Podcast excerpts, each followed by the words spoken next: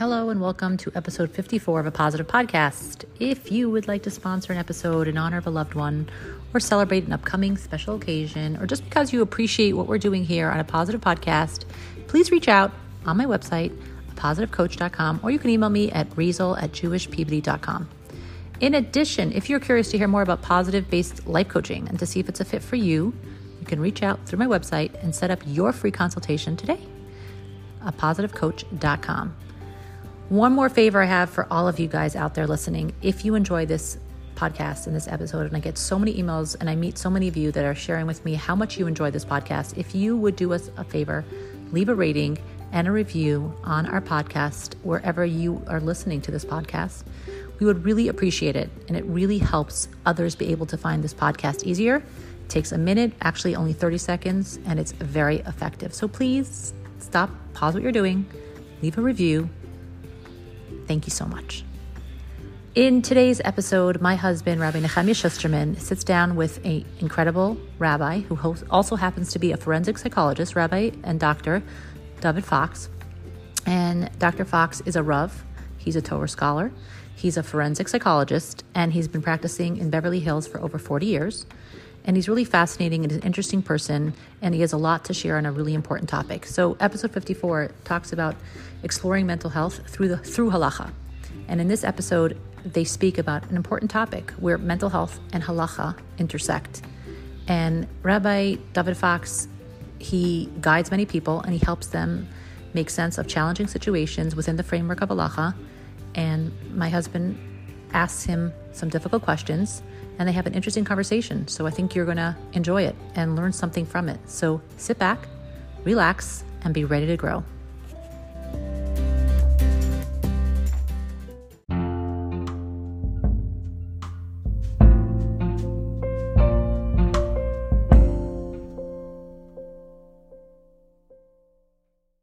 Thank you, Dr. Fox, for taking the time to talk with me today and uh, for allowing us to dive into the unique world of the synthesis of halacha and medicine, and specifically mental health medicine, as we're going to get to in the next few minutes, given your credentials both in halacha and in medicine. Okay, so just to start with, um, to get in, start with, let's jump into the spiritual arena for a little bit. When it comes to matters of general health, there are some pretty specific sources in Gemara and Rishonim, Achronim, Shulchan Aruch about how to handle matters of health as they intersect with halacha, whether it's um, Shabbos matters or whatnot. When it gets to mental health, it seems to me, and I may be um, um, ignorant on this, but it seems to me that there's less information. There's less sources and resources to draw on. For example, I was just uh, learning Rambam the other day, and I forgot with whom I was hearing this year, but Rambam mentioned something about Shabbos and a connection between the eye and the heart connection.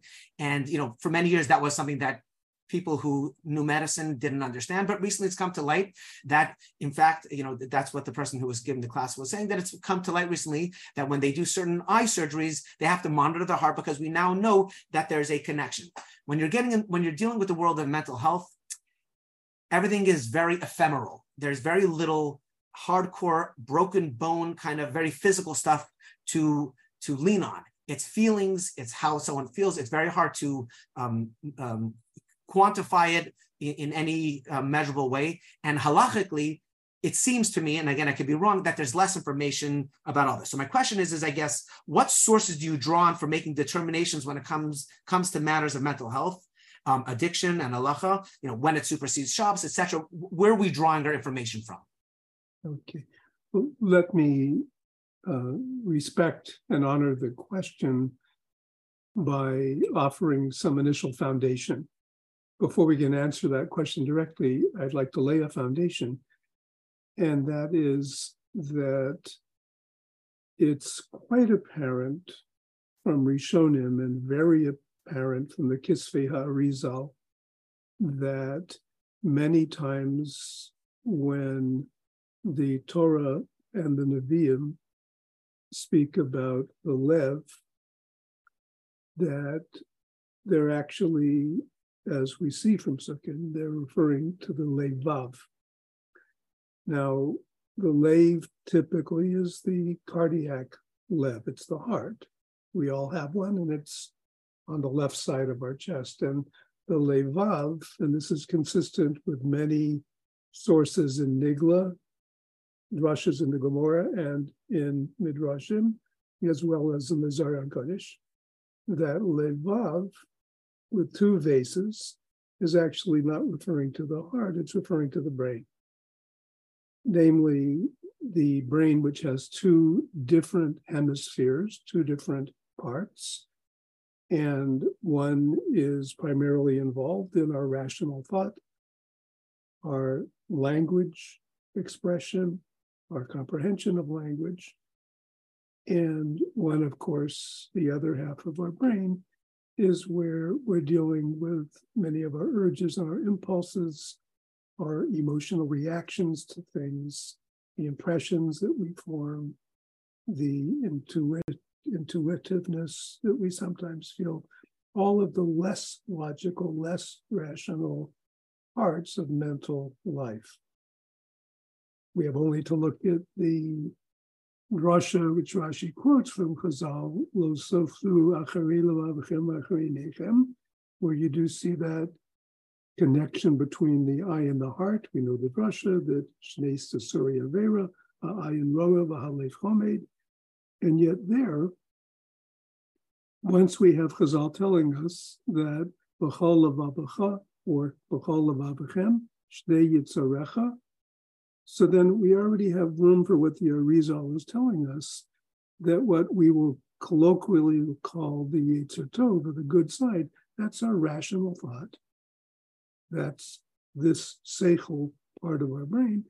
And the other Yetzer is that other half of our brain, which is more prone to be impulsive and rapid decisions, not carefully thought out judgments emotionally tainted responses.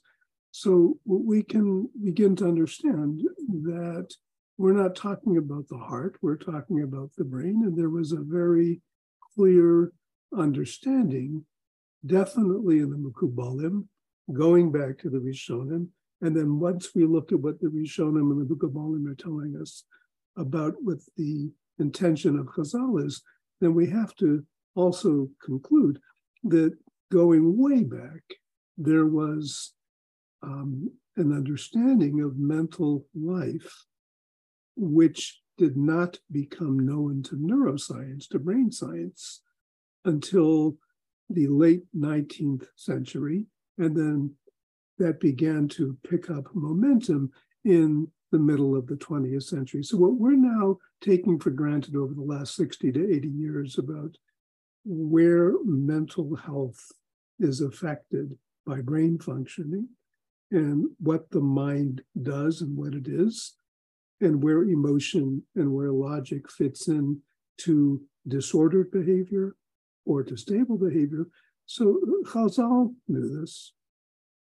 If it's in neuroscience and it's confirmed, then we have to see if it's MS. And once we start looking through our um, we're actually seeing more and more clarity from neuroscience about precisely what our great sages are telling us. So, so let's lay that foundation that we're talking about mental health, mental stability, mental disorder, uh, psychiatric disturbance, psychological uh, conditions. We're talking about that, but we want to be able to talk about that with a little bit more clarity about what's actually going on inside the brain that may be promoting disordered conduct, lack of control of our impulses, hyperactivity, mood instability, and all the things that um, I think you want to ask me questions about. So now, with that foundation, let's talk. Okay, so so let me just see if I can clarify just something that you you said, um, and this is just for my own information, um, but I think others will have the same limited knowledge as me, so hopefully it'll be helpful to others unlike certain very specific medical conditions, a broken arm, or the Shulchan Aruch talks about, you know, um, stuff coming out of the eye, which where the descriptions are very, very physical and literal. I mean, I guess the whole mental health conversation is more lofty, and therefore maybe it's appropriate that the sources is, are somewhat, you know, kabbalistic. Um, but whereas we do have some, and, and I, I don't pretend to be a, a, a Talmid Chacham of any sort, but where we do have some sources, like you know, a, a woman, you know, it, it, it, talks about with with the pregnancy and and, and Yom Kippur says that she might, you know, um, I think the term is tir of daita. So there there are certain sources where we actually talk about um, we actually say the words, um, you know, um, you know, how, how, you want to translate it, you know, go crazy, um, overwhelmed, panic, however you want to translate it. But there are certain isolated scenarios where we say it clearly. But for the most part, the areas of, of halacha that govern mental health matters are more a little bit stage one leading to stage two. That's as you explained just before. Is that is that a true statement that I just said? I think so. I think okay. So. Okay, let me before I jump into halach, um, some more specific questions, and, and that's really where I want to go with this. I have one more question. That's, I guess, a setup question. And please, I, I ask for machila in advance because this is this is um, it, it'll sound accusatory, but it really isn't. It's more, um, you know, it's it's an experience that I had firsthand, so therefore I, I know about it well. Um, a, a, a, a, family member cl- uh, close to me was dealing with a situation of, of, of substance use and you know, I called a Rav, and it was a question. It, was a question about Shabbos, about whether I should be Machal Shabbos, or eh, you know, I called before Shabbos. If A and B happens, can I be Machal Shabbos to go and save the person? And the Rav gave me certain guidance, um, and I followed the guidance. In the the uh, the long story short is things spiraled out of control, and this this person ended up in, in a very bad situation uh, some many many months passed and things were stabilized and i called the rav back and i you know and i said to him i said you know i just feel like i need to talk this out with you. It feels like the guidance you gave me wasn't accurate. And in an incredible display of humility um, this is a quite a prominent rav he said to me he says you know something? He says i'm sorry. He says he says Rabbanim, he, he said this about himself. He says, Rabbanim are dinosaurs. He said, he, he says, I from when we spoke them to when we spoke now, I know significantly more. And I'm aware that there's so much more that I need to know. So you happen to be an expert on the topic. The vast majority of Rabbanim are really not. Um, I guess my question is, and, and, I know you can't speak on behalf of all Rabbanim, but what is being done to educate Rabbanim on the clearly evolving mental health crisis that is taking over certainly our country, if not the world. Mm-hmm. I think if we go back a half a century, we'll find among our poskim that there was an ongoing debate. For example, should a posik um, make rounds in a hospital so that he can have a clear understanding of what terminal illness looks like, what end of life looks like, what comatose state, vegetative state looks like. And, and there was a lot of controversy among the poskim that we have concepts in Psak. We have the Ein, um, the Dayan Elamasha of Ros. We have the concept of Shuda Daini, meaning that the, the Torah has um, vested a Rav the ability to make decisions based on his understanding at that point. Um, whereas others felt that now that there is access to um, hard data, there's access to scientific MADA, that maybe it's important for Alana to be up with the times in the same way that um, kashrus was a lot, lot less complicated 100 years ago than it is today food science has created all sorts of concoctions and substances. And just looking at something, we don't know does it contain milk? Does it contain meat? So, so th- there has been an argument both ways. In mental health, um, th- there often is a, a lack of clarity about concepts. For example, take Sefer Mishlei. So we have terms which we might use interchangeably, kasil, shota, pesi. We have so many different terms in our psukim, but each of them, if we take a careful look, especially in the Kisvei HaRambam, that they these mean something specific. A kasil is not a shota, and a pesi is not either of those two. So, Do so, you mind to translate those for us? Well, when we speak about a shota, so in context, it can mean someone who has intellectual level well below the norm. It can mean, for example, that their mental development, cognitive development of thinking is, is very impaired or it's very delayed. Or variously in context, Shota can mean someone who's psychotic, someone who's um, out of control mentally and behaviorally. So we can't use the terms interchangeably until we know the context. Now, Axil, we speak about Axil as being someone who's foolish, which means that his intellect may be fine and his emotional stability may be fine, but his judgment's off. He doesn't have good social judgment. He does things without thinking them through. And it's not because he is mentally ill, it's not because he's retarded.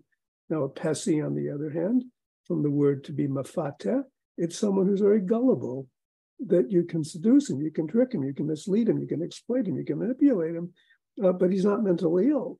And he's not lacking intellectually. He can maybe very, very bright, but still very simple.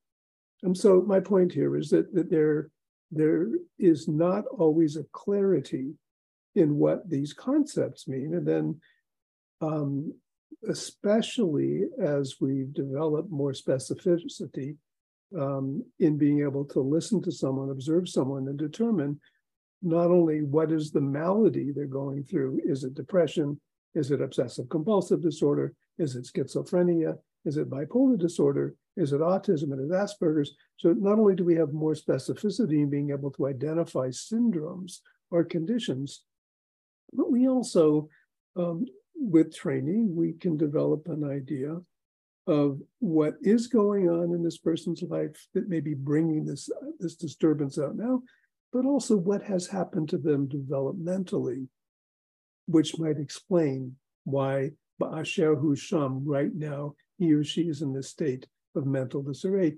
So uh, I think more and more our Gedolei Yisrael, our Rosh Yeshivas, or Dayanim, um, are, are recognizing that there is a lot we need to know in order to paskin a. Um, we need to know about trauma. We need to know if the person has obsessive compulsive disorder, and that's why they're so rigid. We need to know does this person have bipolar disorder, which means that the wildness and recklessness that happened last week is not necessarily going to happen all the time.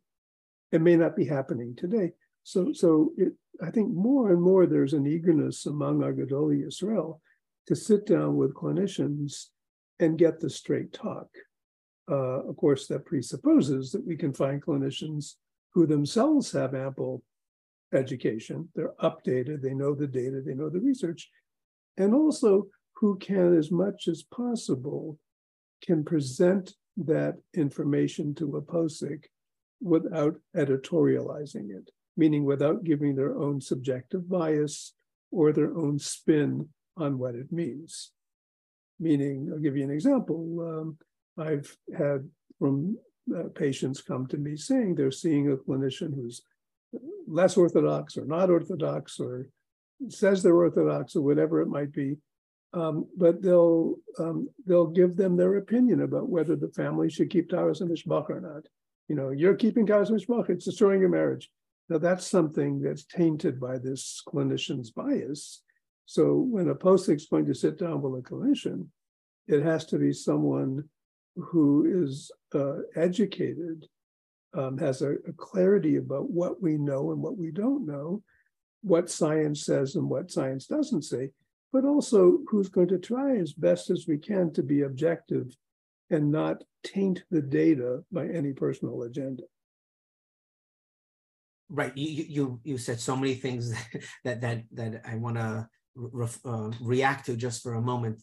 Um, as it relates to the therapist who's maybe a little frum or partially frum or, or somewhat frum you know i, I believe i believe um, when brought this question was brought to the Rebbe, the Rebbe insisted that therapists have a religion.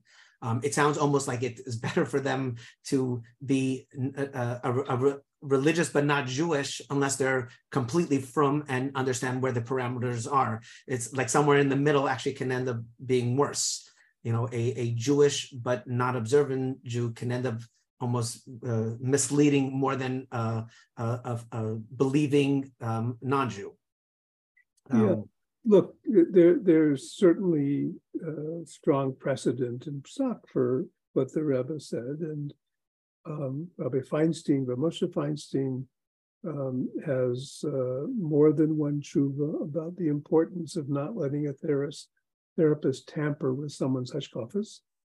Um, that's not the domain of therapy, and it shouldn't bias what the therapist is doing.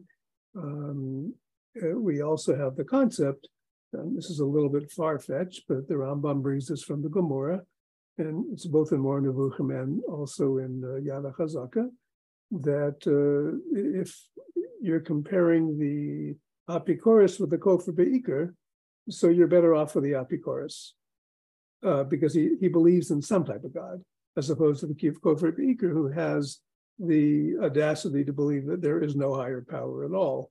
Um, so, in that sense, just paraphrasing Lania's Daiti, what the Rebbe is saying, um, that if someone believes in some type of spiritual concept, uh, hopefully it's not a Vodazora, um, but he or she will probably be more sensitive to a frum patient for whom their spirituality is part of their mental health.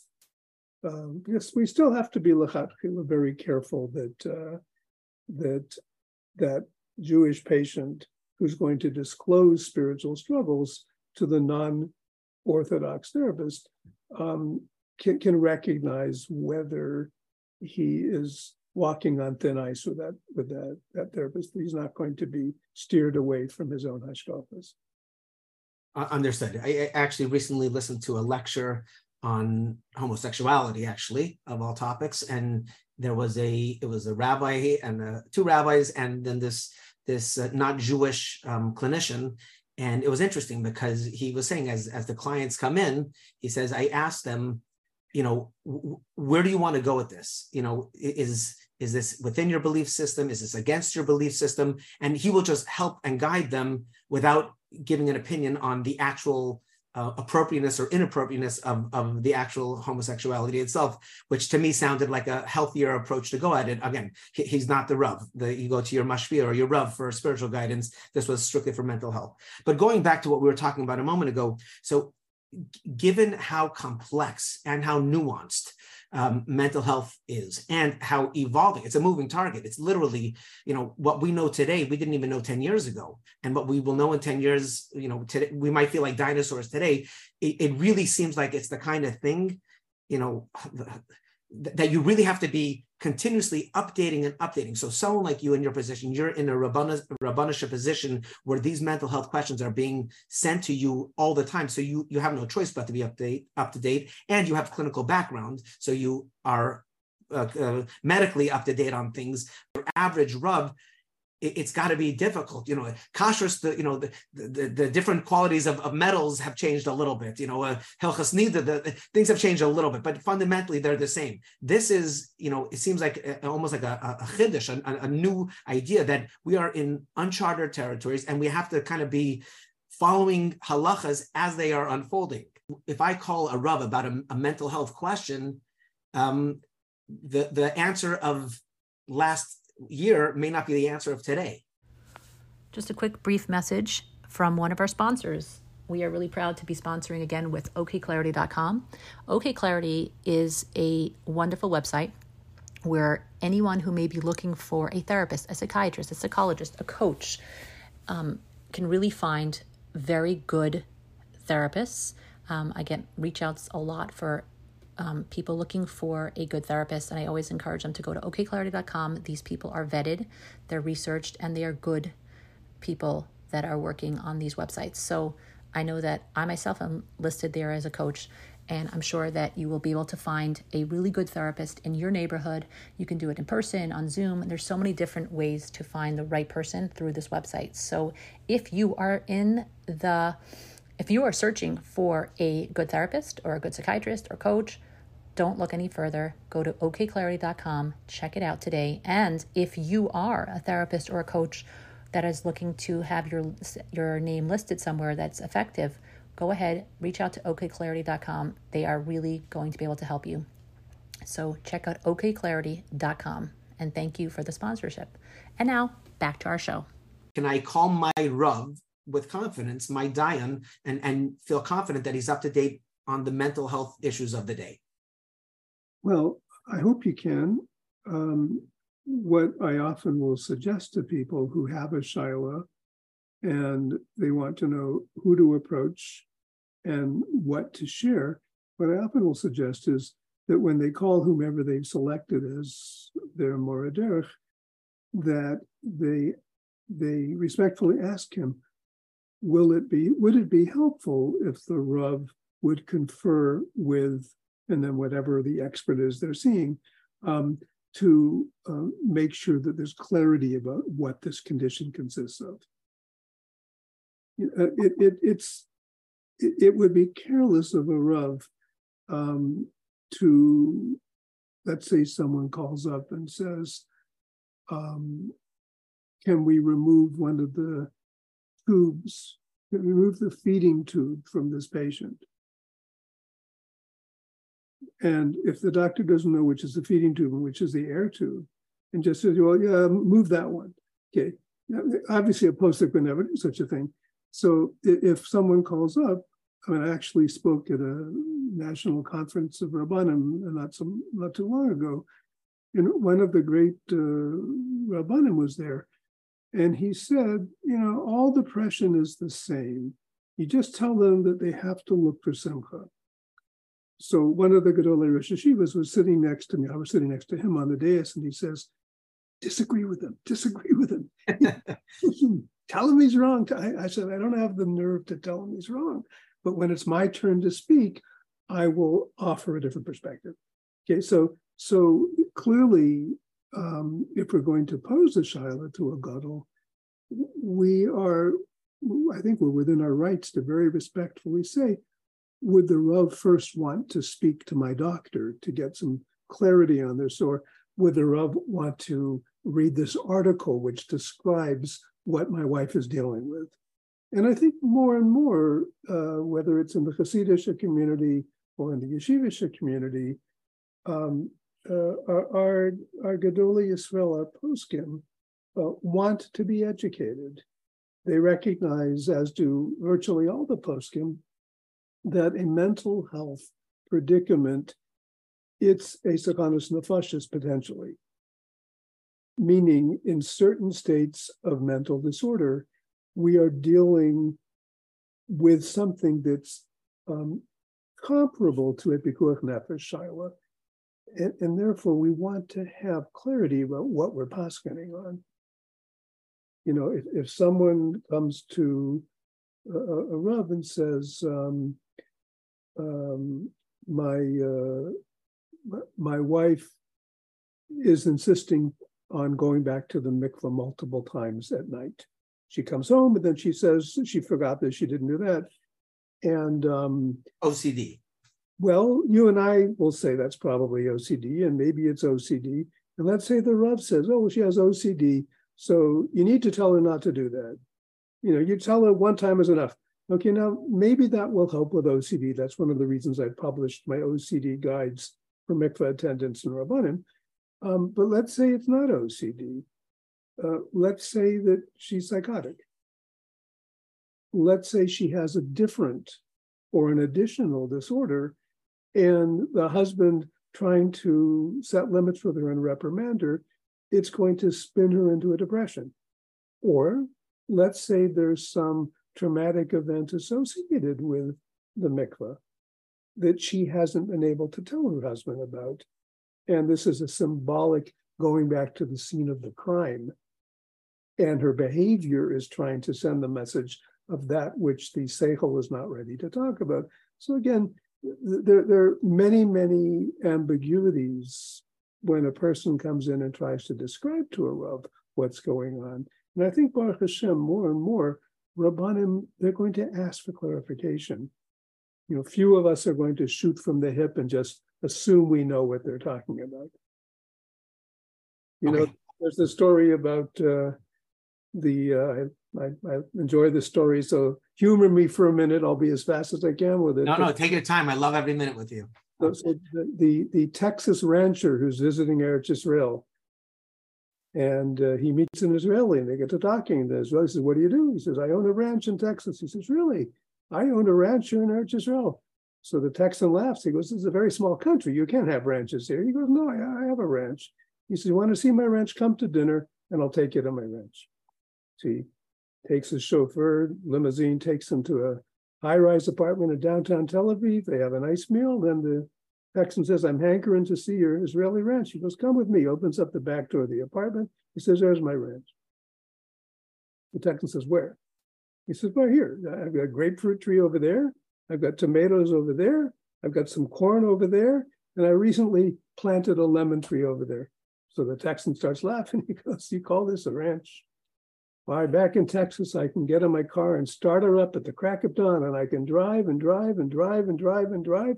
And when the sun's going down, I'm just getting to the other end of my property. And the Israeli says, Yeah, I know. I used to have a car like that. okay, that's my illustration that if you don't have the data, you don't have the context, your response is going to be way off. Understood, and I, I, I think I belabored the point enough. Um, but but but the the clear takeaway is that if a person, you know, in general, we're not supposed to uh, ask a same question to multiple multiple rabbanim. But if if a person feels that the rav is not com- uh, uh, understanding the entirety of the situation, um, the step one would be to encourage the rav respectfully to try to get a little bit little bit more information, or or the person may need to go consult the rav that's more um, um, knowledgeable and skilled on the specifics of their situation. Yeah, and again, I believe that the, the large majority of the Dolim um, are entirely open to making sure that they're getting clarity on what's being asked. Right, I, I definitely think it, it, it's it's made a lot of progress. Um, I, I, I, suspect, and this is just my opinion, that many are of the, you know, the the Rabbanus Rabbanus conference that you just mentioned of the yeah depression, just get over it kind of thing, and and uh, maybe the, with Hashem's help, they are the outliers. All right, let, us jump into some some more practical stuff. Okay, and I, I don't expect you with this next question to turn me into a uh, a psychotherapist in in one in one question. But at what point does a mental health crisis become rise to the level where it is worthy of breaking Shabbos to go to the hospital. But, you know, let's say a person's having a manic episode or a panic attack. And while they're in, in immense pain, and I may be wrong in what my next sentence, ultimately nothing's going to happen to them. I mean, they're going to be in a lot of pain.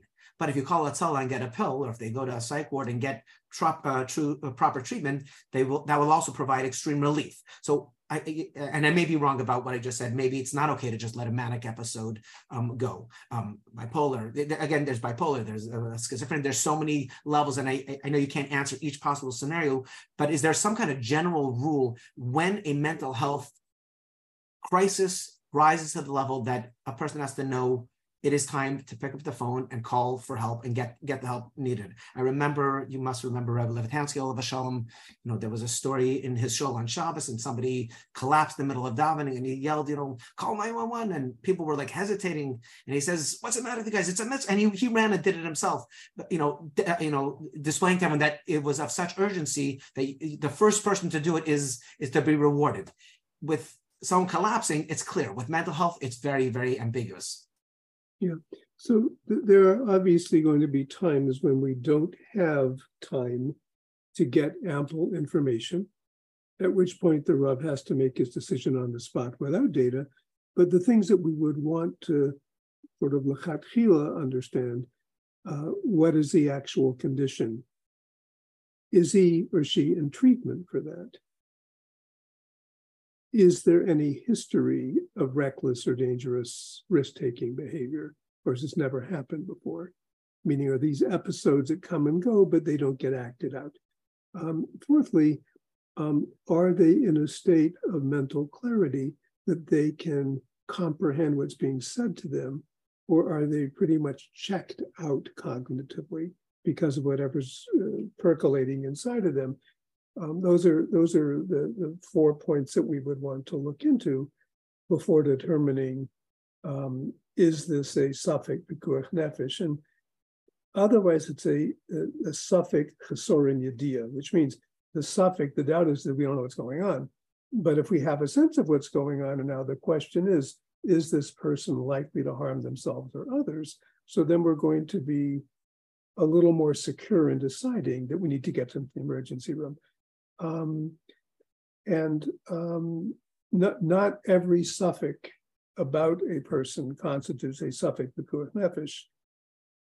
We, we need to know what is the disorder? Is it getting treatment?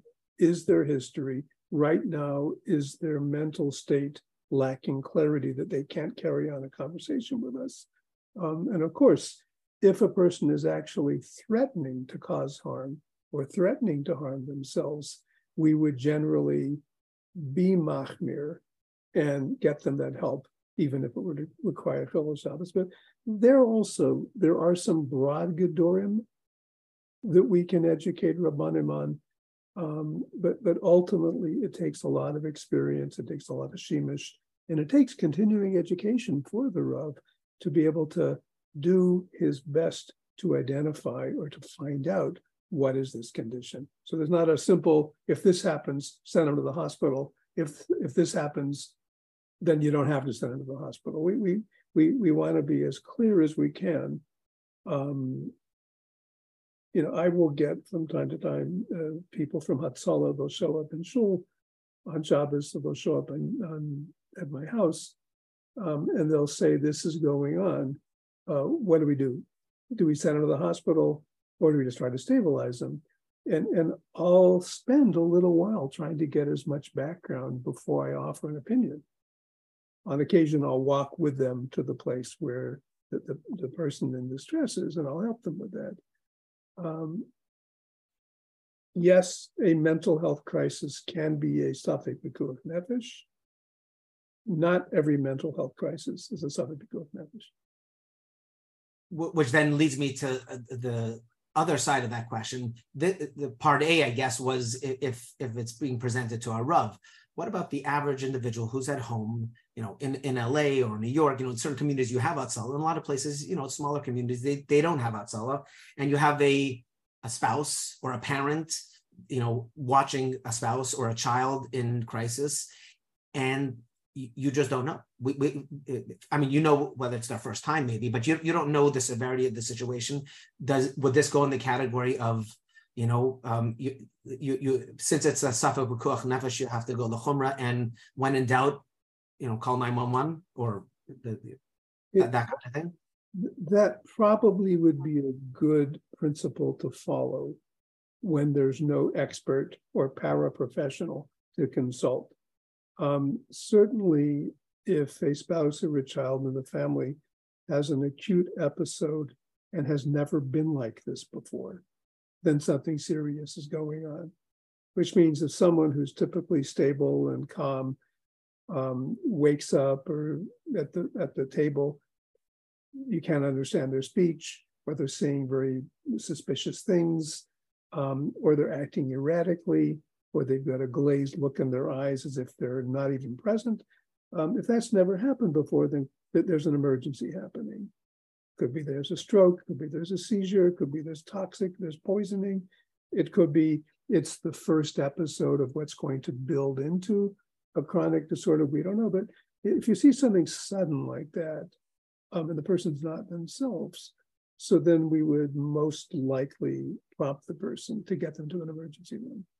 Um, but as I said, if it's someone who's been like this before, but there's never been an episode where they've harmed someone or harmed themselves, and they're not talking about doing that right now, and they are in treatment, um, then I think we would uh, we would be better off trying to reach the treating clinician by phone, which won't be a derisa. Um, and and if the treating clinician says get them to an emergency room, Machal Shabbos. J- jumping back to this, um, so if I'm hearing you correctly, um, you know, a, a, a scenario like um, someone who's struggled with depression and now they seem to be particularly depressed and not getting out of bed, but they're not talking about hurting themselves or others, and and there's at least you know they're not catatonic. They're they're communicating with you. So then maybe hang out with them but you don't need to necessarily be Machal Shabbos, and you can possibly wait till after Shabbos to deal with the situation versus someone who's who who there's a concern that there might be danger to themselves or to others, or as you said, it's a it's a first presentation of something, and uh, it, and they don't seem to be of sound mind at that time.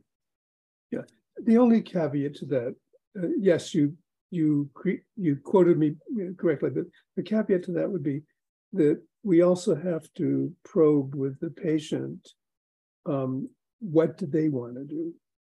Now, if the patient says, "No, I'm telling you, this is serious. I need to be in the hospital," okay, so we're going to get we're going to credence to that. You know, you have the Yerushalmi and Yoma, which is quoted by the Mechaber and Shulchan Aruch about the yoledes who says, uh, "I want to eat." I got to eat. It's Yom Kippur. I got to eat. I got to eat. Um, so the, according to the Yerushalmi, you, you say, okay, then you can eat. Now, if you look at the Mefarshim, the reasoning of the Yerushalmi is that once you tell her she can't eat, she won't want to eat, meaning that you're you're going to sort of work with her thought process. Um, but if the patient says, "I'm telling you, I've never felt this way before. There's something wrong with me. I need to be in the hospital." So um, I think, generally speaking, if it's not a histrionic person who tends to be manipulative, we're going to give that some credence. Excellent. Okay. Um, let me throw one very specific um, um, mental health situation, one that, at least in the world that I circulate in, not my Chabad Rabbanus world, but the, you know the mental health uh, department where I hang out and talk with people, cannabis-induced psychosis, which is becoming significantly more co- common as a, as a, you certainly know better than me get whether whether they're laced or whether they're just such such uh, such potent um, THC levels that haven't been seen before and it's does is, is that a, a, a, overriding Shabbos crisis?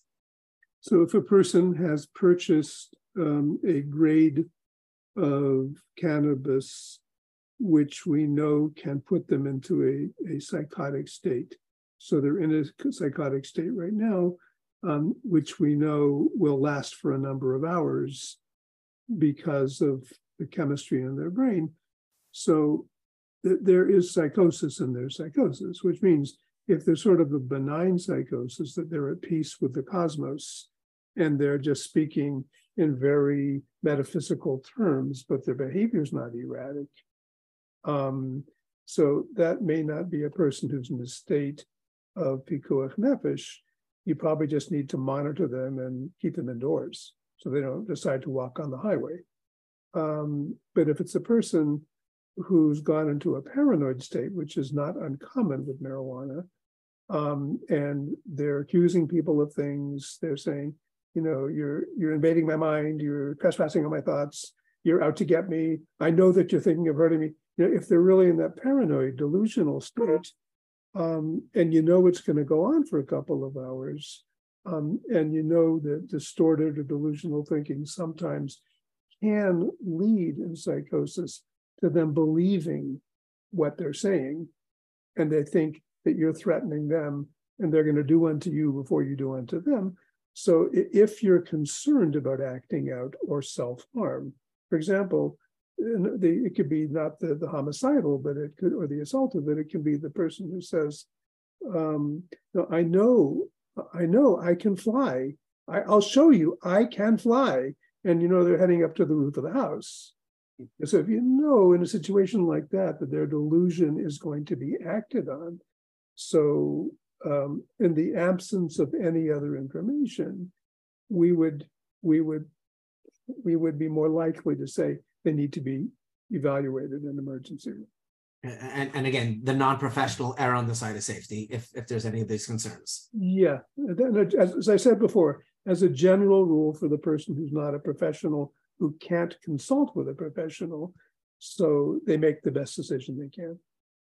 Perfect. Okay, let's let's pivot for a moment or two, and I, I don't want I, I know I have limited time with you. I want to hit you with a few more questions. Um, I've heard conflicting answers to this. What are what's your thoughts? Can an addict in recovery go to a meeting on Shabbos, call their sponsor on Shabbos, Yom Tov, Yom Kippur, whatever? Yeah. So, as is the case with many halachas, it depends on who their posek is. There are poskim who say that if there's addiction and or there's trauma and contact with a mentor or a sponsor um, or contact with a program or attendance of a program will really make the difference for them. They'll be talked out of their misery. Um, there are definitely poskim who are matir that. Um, I'm not going to make a blanket yes or no answer because for me, um, I don't ask in on general questions. If the question would come to me from a specific individual, I would first probe and explore a couple of things. But there are poskim who very boldly said that if we're dealing with addiction and or trauma, and this is their go-to to to soothe them through their their distress. Going back to the rights the Rabbanan, they can possibly do the text, they can possibly do the phone call as to whether or not they should get into the car or be driven by Uber and, and making pay arrangements differently. There, there certainly are poskim who say that um, that they can do that. My preference is that with each case they ask a shaila. They don't just say, "Well, I called them a couple months ago. The Rav told me I could." I, I do think we need to to factor in um, what's going on in the moment objectively, and then within that person what's happening experientially. Understood, and and and you know how deep in their recovery they are, and how strong their recovery is. If, if this missed meeting might be the reason for a relapse, you know, etc. Yeah. Okay. Um, I have so many questions I want to ask you, but we're short on time. Let me let me jump into another hot topic for a minute. Mental health and dating. And I know I'm jump went from medicine to hashkafa now. Mental health and dating, it's a major issue. I mean, these days, if you don't have anxiety, something's wrong with you. Um, I, am being coy, but but but you know what I mean. Um, you know, let, let me broaden the question to simply say when or what are your thoughts opinions, halachic thoughts on um, talking about mental health issues in dating? Is it required? Does it need to, need to be done immediately? Some people say wait till a few dates in, but then there might be already some romantic um, feelings and, and you, you waited too long. You know, logically to me, you know, I, I, I see the value in, in, in bringing it up. I even see the value in people who have their mental health uh, while not perfect, but under control, at, least you know the, the skeletons in the closet and the skeletons are being dealt with and they have support from family or even addicts who have you know long-term sustained recovery. Um, at the same time, I could see people saying, you know, I don't want anybody with any mental health issues or any uh, challenge issues. Um, what what what is like both the I guess the halachic obligation and what is your uh, personal opinion or suggestions on on this? Okay, good. So the general trend in contemporary poskim has been that if a person is in treatment or has been in treatment for a severe disorder, has been on medication or has been in residential care or hospitalization, that that needs to be disclosed. It may be a mekach if they don't disclose it. Just like if a person had epilepsy or a person had severe diabetes and didn't disclose that. Um, so I, and I personally follow that. I do believe that uh, most uh, situations where there is treatment or has been treatment and it's for a significant disturbance and it's required intensive therapy and or medication and or hospitalization or residential treatment, um, that it needs to be disclosed. Um, I think that it's disclosed when the couple is beginning to think about the possibility of marriage, which depending on the subculture they're in. It could be the third date, or it could be the fifth date. Um, or if it's a Hasidish where they don't date and they sit in, once they be done right away.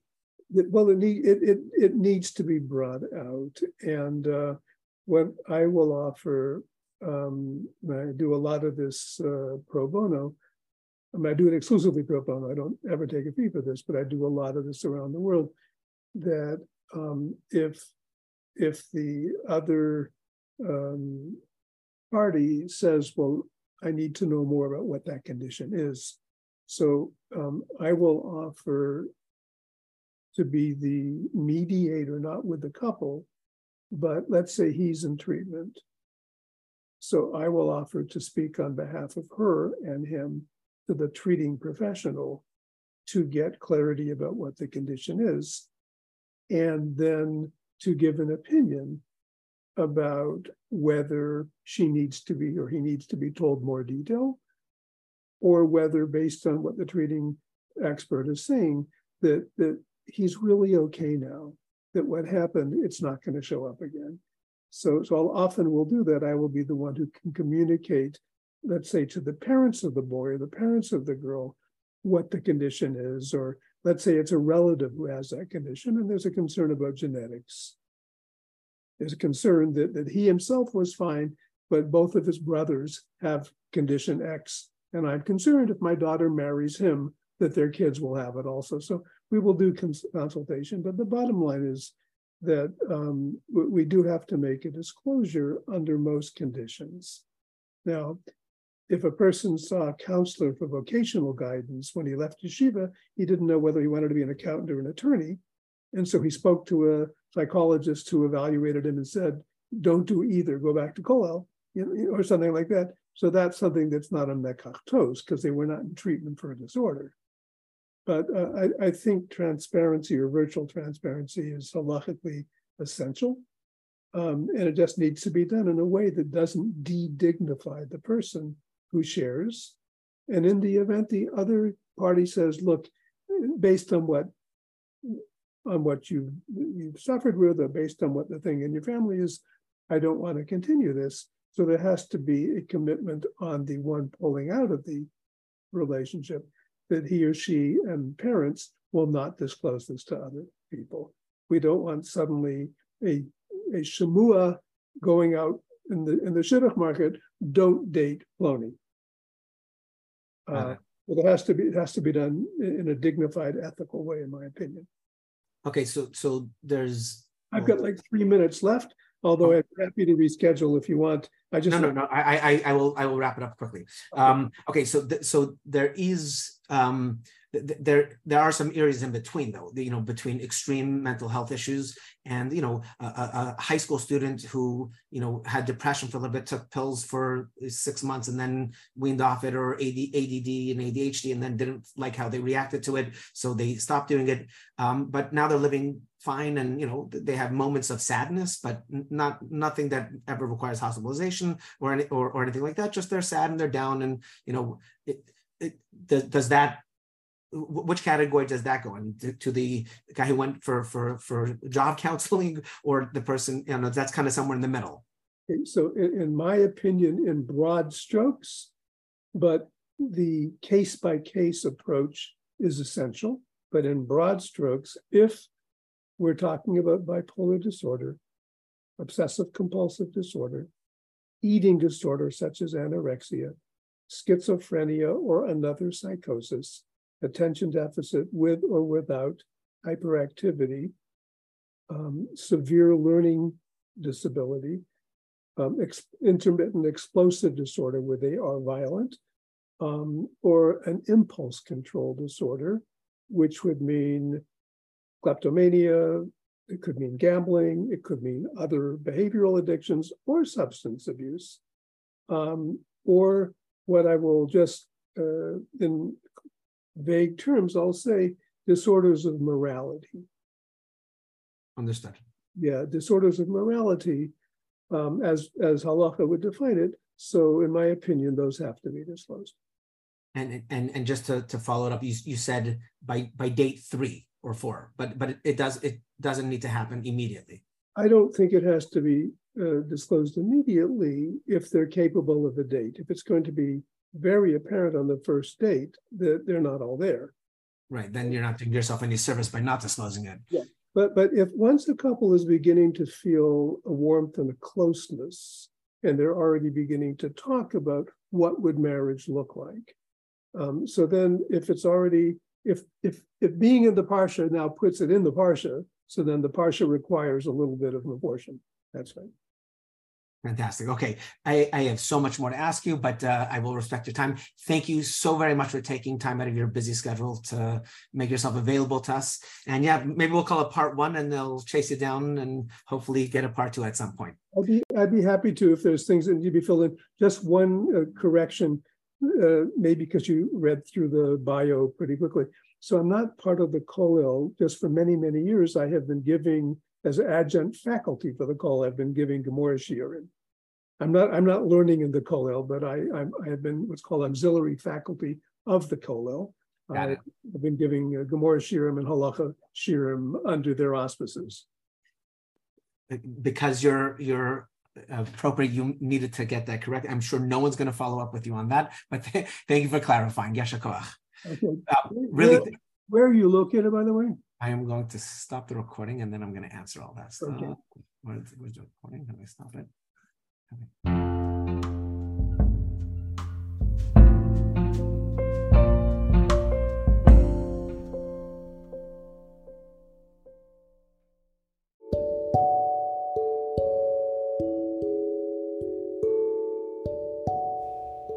Okay, thank you so much for listening today. I hope you found it as insightful as I did and that you gain something. If you have any questions or comments, you can reach out through my website, apositivecoach.com. And um, thank you so much for listening. Have a wonderful day.